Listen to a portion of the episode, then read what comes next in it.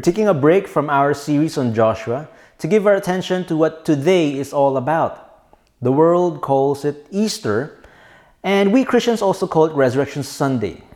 It's a day where the resurrection of Jesus Christ comes front and center in our worship and witness. After all, the Apostle Paul goes so far as to say that the whole Christian faith hangs on the truth of his resurrection. So today, let's linger and meditate long and deep on the empty grave. For his resurrection is our resurrection. That's what it means to be a Christian. It's to be in Christ. It's to be so united with him that his death, his life, and his resurrection becomes ours. In Christ, we have crossed over from death to life. And this life is a new life. It's an eternal life that already bleeds into the present moment. Yes, in this present age, we still live in our old decaying bodies, but already our inner self is being renewed by God day by day. God is recreating our souls to become something new and something strong enough to handle the magnificence of our future resurrection. This is what Jesus secures for us by his resurrection. And as we linger and meditate on that, we shall end in praise. So let's go through that. Let's look at our text for today, which is 1 Peter 1 3. Let me read that for you. Praise be to the God and Father of our Lord Jesus Christ. In his great mercy, he has given us new birth into a living hope through the resurrection of Jesus Christ from the dead. Peter says that through the resurrection of Christ, we are brought from death to life. We have something so marvelous that praise comes out of us naturally. So let's look at that. There's three things that I want to point out today about this resurrection that we have in Christ. The resurrection of Jesus Christ turns our old lives into new birth, our dead promises into a living hope, and our empty souls into praise.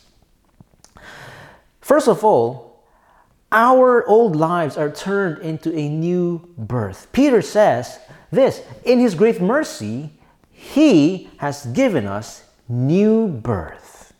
Now, what does that mean? Well, if you look at the Gospel of John, Jesus had this conversation with Nicodemus, and in it he says that the only way to enter the kingdom of God is to be born again. Now, the first time we were born, we were born physically through our mother, right? That was our first life. That's where we all began. But thank God, that's not where we have to end. Now, why would I say that? Well, if you've lived long enough, you know that there's little to nothing to really be excited or happy about in this old life of ours, right? Sure, you can enjoy a lot of relationships and friendships and nice things, and those are wonderful. But in our world today, we are more connected than ever. We are far more prosperous than past civilizations, and yet we remain incurably miserable. And this becomes obvious when we look at the ironies that we are living with in our existence nowadays. Many of us are so overstressed with so many things to do, and yet we remain profoundly bored with life. Many of us are cynical about anything that sounds good, and yet again and again we get disappointed. Many of us are desperate and hungry for authentic relationships in community, and yet we can't seem to love and stay with real people for too long. It, it, it's hard to put a finger around it, but everyone gets a sense that there is something fundamentally wrong with this life. The teacher of Ecclesiastes observes all of this and he calls it meaningless. And frankly, we're all sick and tired of it. Aren't you fed up with it yet? But thank God we don't have to end there. God, in His great mercy, has given us new birth. Now, in this second birth, we are born again through the Spirit of God, spiritually. And this is not because of some great thing that we do, that we achieve. No, it is by His great mercy. It's God through and through, it's grace through and through. When we were born through our mother, it was our mother who went through 40 weeks of pregnancy and had, she had to go through this arduous labor so that when we come out of the womb, we're welcomed in the world, but we're not the ones being congratulated. We congratulate the mother, right? She did that. In the same way, when we were born again, this was something entirely God. God initiated, God accomplished, God completed. Through what? Through the resurrection of Jesus Christ. Now, what does that exactly mean? Well, the gospel says that when we put our faith in Christ, God unites us to Jesus Christ. His life, His obedience becomes our blessing. His death becomes our death to sin. And His resurrection becomes our resurrection to glory and life. That's what baptism means. We're baptized into Christ. We, are, we become so embedded into Christ that our destinies become intertwined. So that when God raised Jesus from the grave, so did we rise from the dead. See, if you're tired and fed up with your life, to you, Jesus says, Come, be born again. Be born again. It's an entirely new life. See, the Christian life is not about you know, adding some new religious commitments and sprinkling on top some religious rituals to your old life. No, that's not it. Christianity is about swapping the old life for something new. It's an entirely new life. And so the whole Christian life, it's about learning how to let go and put off the old self so that I can put on and, and live into the new life that I have in Jesus Christ. And see, this new life that Jesus says, this life, he says, is a life to the full. Now, it's hard to imagine what that exactly looks like because, frankly, no one in history has ever managed to do that except one man. Read the four Gospels and observe the life of Jesus. Here is someone whose life seems very different in quality, in essence, it's different from our life. Because Jesus, even in desolate times, he remained incurably joyful. There's an extravagance and an exuberance to his joy and his peace and his blessedness. And Jesus had this unshakable sense of, uh, of purpose and mission that far transcended all the chaos happening around him. It ordered his life in such a way that he He's never overwhelmed by the demands of life. He's never underwhelmed by the disappointments of life. In fact, he, nobody is, was ever so utterly realistic about the realities of sin and evil and darkness and, death as Jesus was. He went through all of that, he experienced all of that, and yet he never became hardened and cynical and bitter. Instead, there was always this intense hope in what God could do. And so Jesus entered into the lives of people and sinners, and he stayed and he loved them for real. Even long after they betrayed him and hurt him, he stayed and loved. See, anyone who looks into the life of Jesus, anyone who does that, comes away with a feeling that there is something fundamentally right and beautiful about his life. And Jesus says that that life, that life is what you're born into. That's the new birth. Come experience that by faith as you are united into my resurrection. And Peter, who was writing this letter, he has experienced that. And so did the Apostle Paul and the other disciples. And countless believers in the past and present all testify to the experience of some measure of this new life that they are learning to live into. They too were tired with their old lives.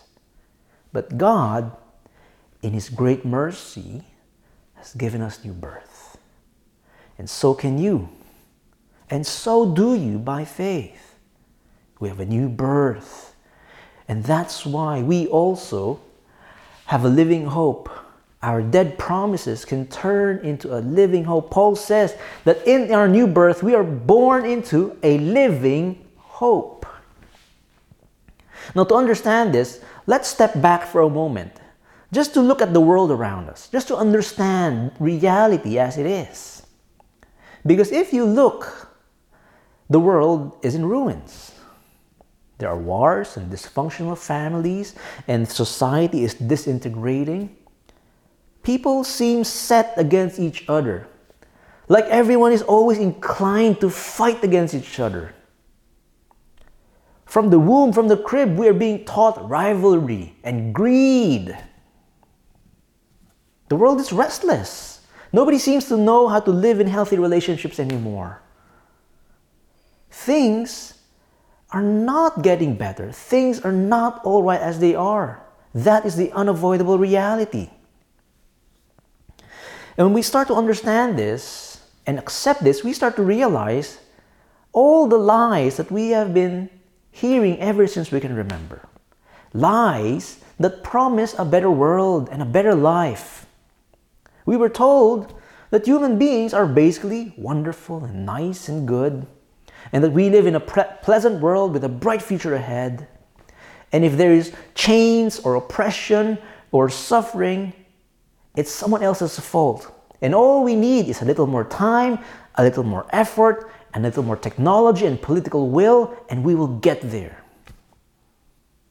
Lies. All lies. How we can believe these lies despite centuries of evidence to the contrary, shows just how desperate we are to get some semblance of hope so that we can face reality.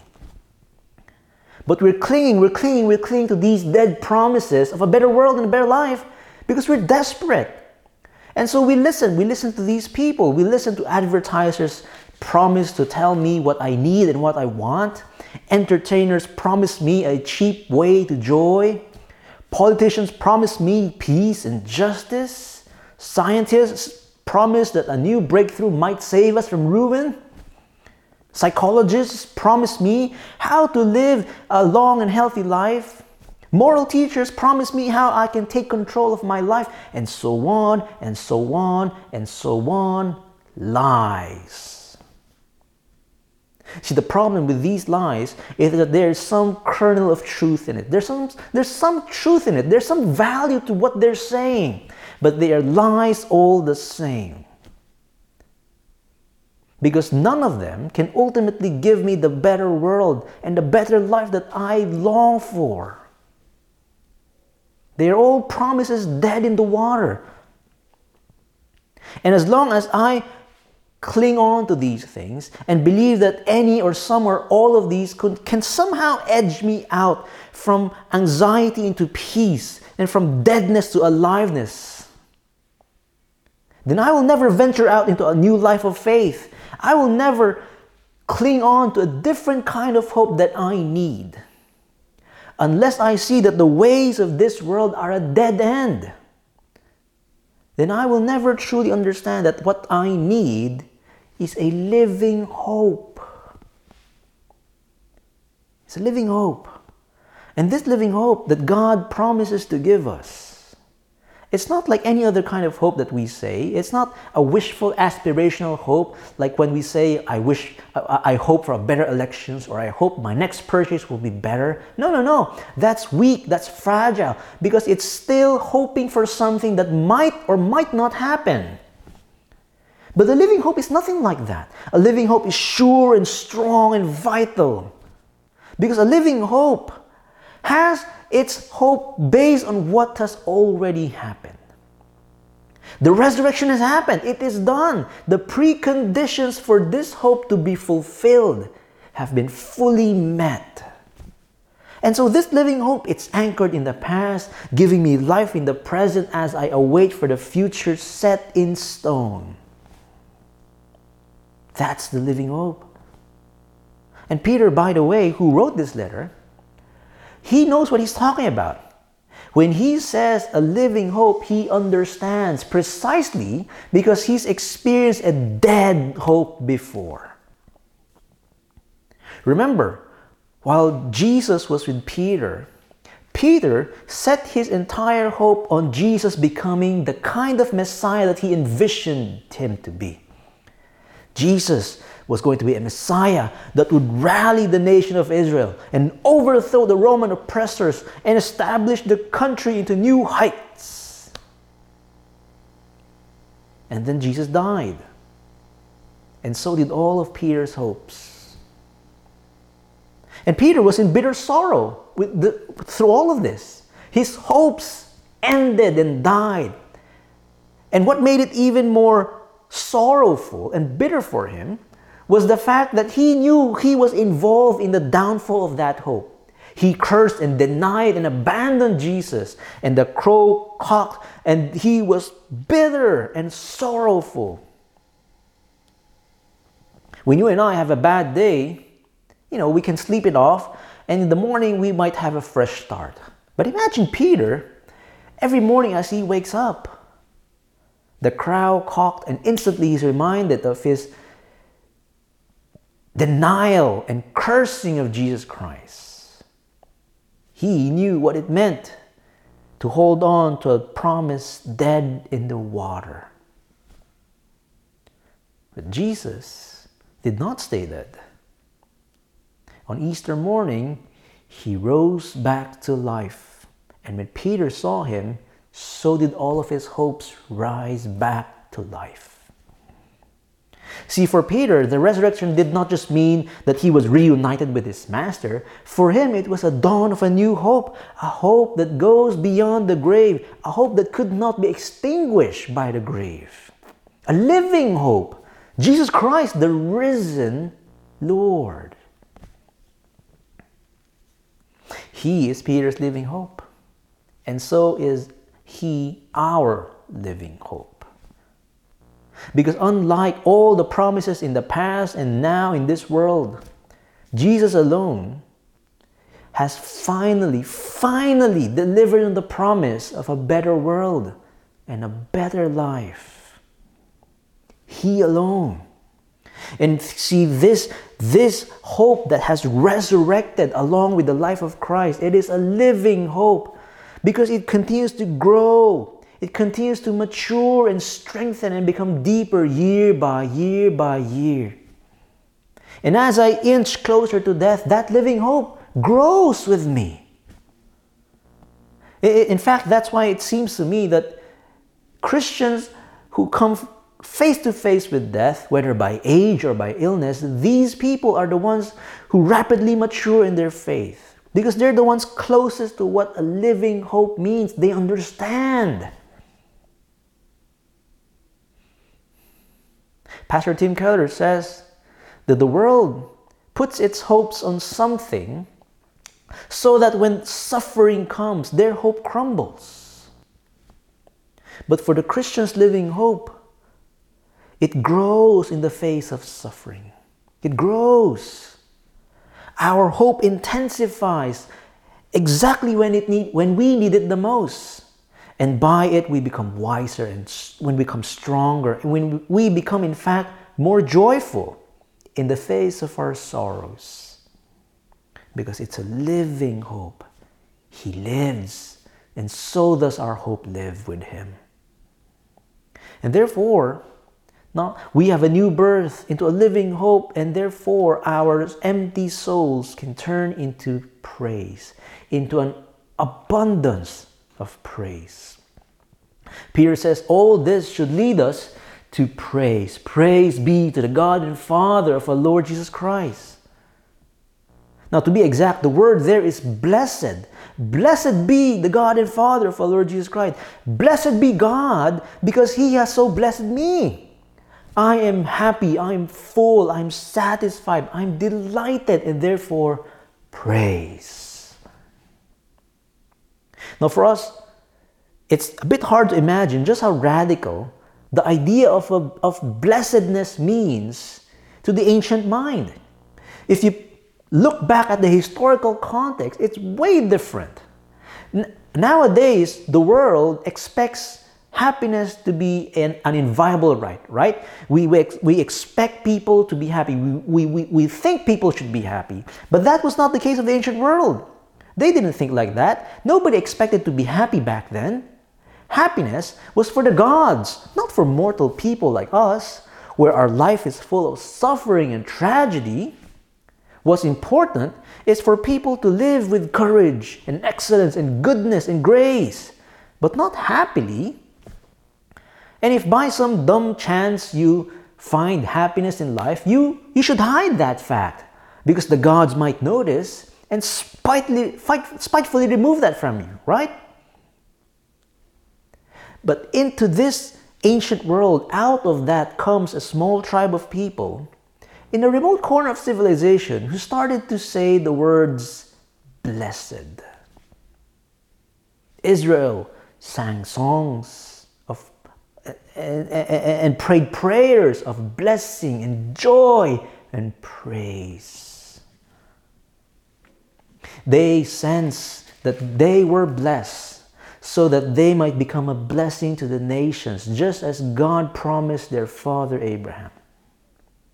Now, the other nations, they thought this was largely odd and ignored them, but they did become a blessing. And this is where Peter comes from. So it's no surprise that Peter says to a group of Christians, he was writing to a group of Christians here who were suffering intensely. And yet Paul says, Peter says, praise. Praise. Because Peter perceives that amidst the suffering that they were going through, there remains an essential blessedness at the heart of things. There remains a vital reason to be happy, so much so that overflow of praise can come out of their lives. Now you look at that and you compare that to our present situation nowadays, where our culture demands and expects happiness for everyone. We are entitled to our happiness. And yet, the irony is that for a world that thinks happiness is a is, is, is essential right for everyone, compare that to how little happiness we have nowadays. You know, one sign that our culture is so desperate and lacking for joy is you look at the entertainment industry and how large it has grown in the past decade. It's a multi billion dollar industry because people are willing to pay for it. People are willing to invest in some way to get the happiness that seems to keep dissolving, that seems to keep slipping away from their hands like water. They can't get it. They can't get it. It keeps getting away. Because joy it cannot be summoned or ordered or purchased or arranged. Joy can only come from God's abundance surging into the poverty of our souls. Nowhere else. Nowhere else. So Peter says, praise. How? How, how should I praise? Through the resurrection of Jesus Christ through the resurrection of Jesus Christ. Because look, in the ancient world of Israel, they understood that God blessed them and that God gave a promise that blessings untold would come in the future. But now in Peter's world, the dams of heaven have been burst open so that an ocean of blessing is poured out. Christ has lived and died and resurrected. And that resurrection means that God's final and decisive yes, God's final and decisive amen to bless us has been fulfilled. Every spiritual blessing, new birth, living hope, and there's greater more to come. There can be delight and satisfaction and praise. There can be praise. So listen those of us who are suffering those of us who experience tragedy, those of us who are, who are barren of praise, barren of joy, Peter says, Praise God. Praise God through the resurrection. Go to the empty grave. Go to the empty grave and see what it means. Go to the empty grave and hear the message. Hear God declare once more the promise of blessing. Let it, let it, let it sing over you God's love. Let it assure you of His blessings. Let it lead you to praise. Now I understand some of us may not be particularly feeling like praising at the moment, right? We don't feel like praising. And yes, it's good for us to praise out of an overflow of joy, but the Bible never tells us that we should feel like it before we praise God. Because feelings are important, they're vital, and they point me to many things that help me and, and, and that are real important. But my praise does not depend on my feelings. My praise depends on what God has done, on who He is, on the resurrection of Jesus Christ. My feelings tell me next to nothing about that. My feelings will vary from moment to moment based on my digestion and on the temperature and on the experiences and on my perspective. But none of that changes the fact that Jesus lives and He lives for me. His resurrection is mine. Therefore, I can praise. That's why one author says the Bible wastes very little time on how we feel. Because our, fe- because our feelings are, will vary from time to time. But the promises of God are sure, they're certain, they're done. And so there's always reason to praise. There's always motivation to praise. God's abundance is there for our empty souls, always. And so let us end in praise. Praise is not something we experience, but it is something that we do regardless of what I feel at the moment.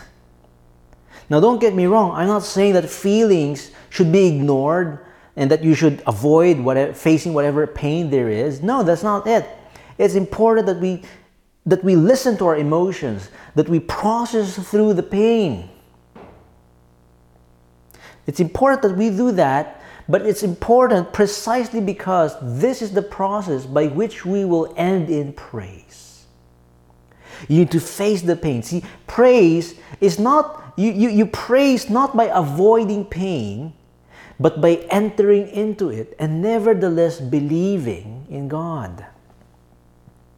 So praise should not be done prematurely and shortcut and bypass all your emotions. No, no, no. You should go through the process, go through reality as it is, and end in praise. But neither should we end this process prematurely and stop at our emotions and indulge in that. No, let it end in praise. Let it end in praise. Let us end in praise. And the paradox there is that praise is exactly the remedy we need when we don't feel like doing it. When we are suffering, when we are barren of joy, praise Him. Praise God because, and by that act of praising God, we are being renewed day by day. We are being filled and healed until we eventually find our way back to joy. In His great mercy, God has given us new birth into a living hope through the resurrection of Jesus Christ. And therefore, let us praise.